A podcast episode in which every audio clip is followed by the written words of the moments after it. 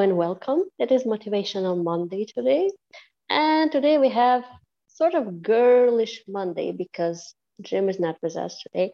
And we have a special guest. It's Claudia Gerbert from Germany. Exciting, huh? Hello, Hello. Claudia. How are you doing? I'm good. How are you? I'm doing great. Thank you. Today, we wanted to talk about something very important and something that we, each of us actually deal in any given point of life, sometimes multiple times, with personal life, home with kids, start a new career, or working 10 years in career, we're dealing with burnouts. Right, Claudia? Yes, such an important topic. So why does it happen at all? So I think from at least from what I've experienced and what I've seen in a lot of those high achieving type A people, what's driving them is this inner need for validation. They they at the core, there's often something that really drives them to achieve more and more. And that leads them to put a lot of pressure on themselves. And so what's happening is that they just chase one milestone after the other, one success after the other, because they have this drivenness, this restlessness inside of them, and they just can't sit still, if you like. So they always feel the need to do more, and it's never enough. And that's when they get into this cycle of fear and um, hard work and achievement. And then the cycle starts all over again because it's never enough. And that's what's leading them straight to a burnout. So there's a lot of these underlying fears that are often subconscious, that they are not aware of, but that are really driving their behavior. And that's leading them to a burnout. Well, that's very interesting but I also heard many times, and I used to believe myself that if you really love what you're doing, love your job, love your home life, the family, and everything, uh, you have all the processes set, you have all the routines set, if you wish, uh, that there is no burnout. You maybe get tired and you need a nap, and everything just will be fine. Is that true? Well, I think a lot of people actually use that as an excuse. I was just recently talking to someone, and he's a very successful business guy. And he said the same thing because I was talking about the need for taking regular breaks and why it's so important. And he said the same thing. He said, Oh, I love my work so much, I don't need a break. But for me, when I hear something like this, it really raises a red flag because that sounds very much like a work addiction to me.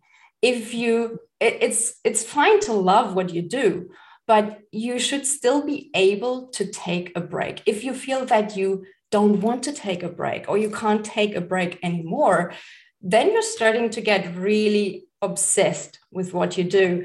And you have to pay attention to that because there is something like a work addiction. So just to be aware of that. Well, work addiction, that's very interesting. So I think probably it's about me too, because I really like my work. But I often suggest my clients uh, not just take a break, not just be able to take a break, but make it a rule to plan um, some sort of entertainment or self motivational routines and vacation. Is yes. that the correct way to approach it? I think so. I think we should still be flexible enough to think about other things than work. So if we if there's nothing else that we find exciting anymore, that's when it's getting really dangerous. Again, that's leaning towards the work addiction side of it. As long as you're still fine, you know, you're taking your breaks, um, you have fun doing other things too, that's amazing. That's where you want to get. You want to be flexible. You don't want to just focus on one single thing in your life because just think about it. If that goes wrong, if something goes wrong in that area of your life, then it feels to you like you're losing everything because there is nothing else in your life. So you want to make sure that it's not the only thing that you think about and that gives you uh, that, that you enjoy. Hmm. That's interesting. So it's all about balance then. Yeah, yeah. Or a lot of people think of balance as um, dividing their time equally, but that's not necessarily what it means to me. It's more about harmony. So it doesn't have to be that you spend an equal amount of time in your business and with your family and your friends and whatever else you're doing, but that you have this kind of harmony where it all plays together and you don't feel uh, constantly tired, you don't feel burnout. That's that's the kind of thing that you're looking for. That's amazing. So, what will be the first aid when person comes to you say, uh, "I'm exhausted, everything goes wrong," or but or everything is just okay, but I feel exhausted. I don't like even what I'm doing anymore. What will be the first aid, first step to take? I think the first step is always to really be radically honest with yourself about what you want to achieve, um, what you want, how you want to live your life, and how how you're living your life right now is different from how you want to live your life. So if you have a certain vision for your life that is completely different from where you are right now, this will create a lot of stress and this will create a lot of this maybe feeling of burnout. So there is there's this gap between where you are right now and where you want to go. And the first thing is always to really make sure you know where you are right now and where you want to go. Because if you don't know where you're going, you don't know what to do to get there. And if you don't know where you are right now and you don't understand what's driving you, you will always end up chasing things that are maybe not really in line with what you really want.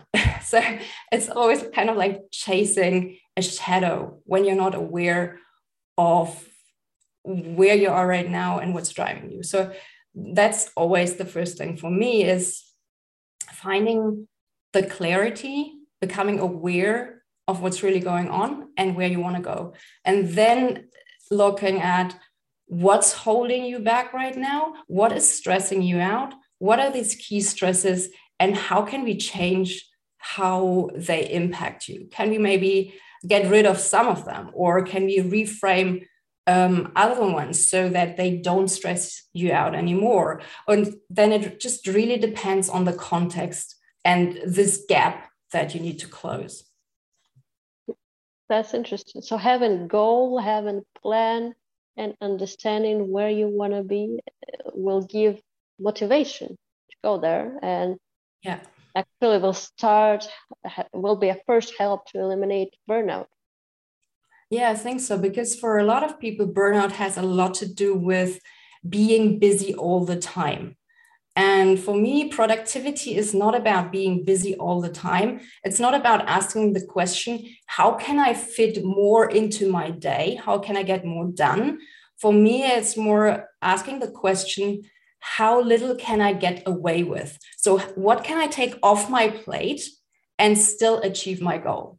To, so that's that's the kind of way that I like to, or the kind of approach um, that I think works really well for increasing your productivity by just eliminating all the busy work or eliminating all the things that you don't really have to do, that you just do to keep yourself busy, busy all the time.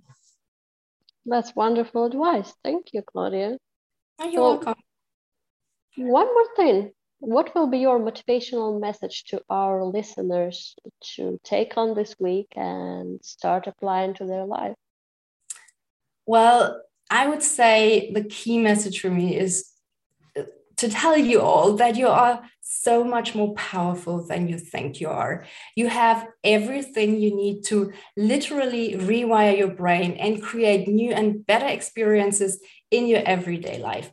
And your past does not have to define your future unless you allow it to do so. You don't have to wait for a better time. You don't have to wait for a tomorrow that never comes. You don't have to wait for better circumstances or anyone's permission to, ch- to start changing your life.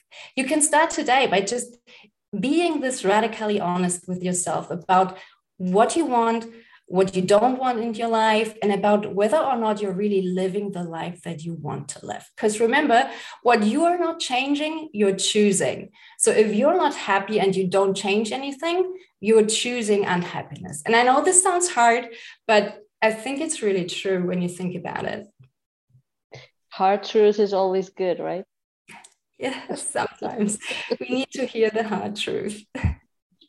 Thank you very much, Claudia. Thank you for joining us today. Uh, to the description of this episode, you can find the link to Claudia's website, uh, wiredforsuccess.solutions. That's correct, Claudia? Yes. Thank you so much for having me. Thank you for joining us, and we'll see you here next Monday. This is Motivational Monday by, by Jim, Jim, and Lucy. Lucy follow our podcast, and check out our website, jimandlucywoods.com.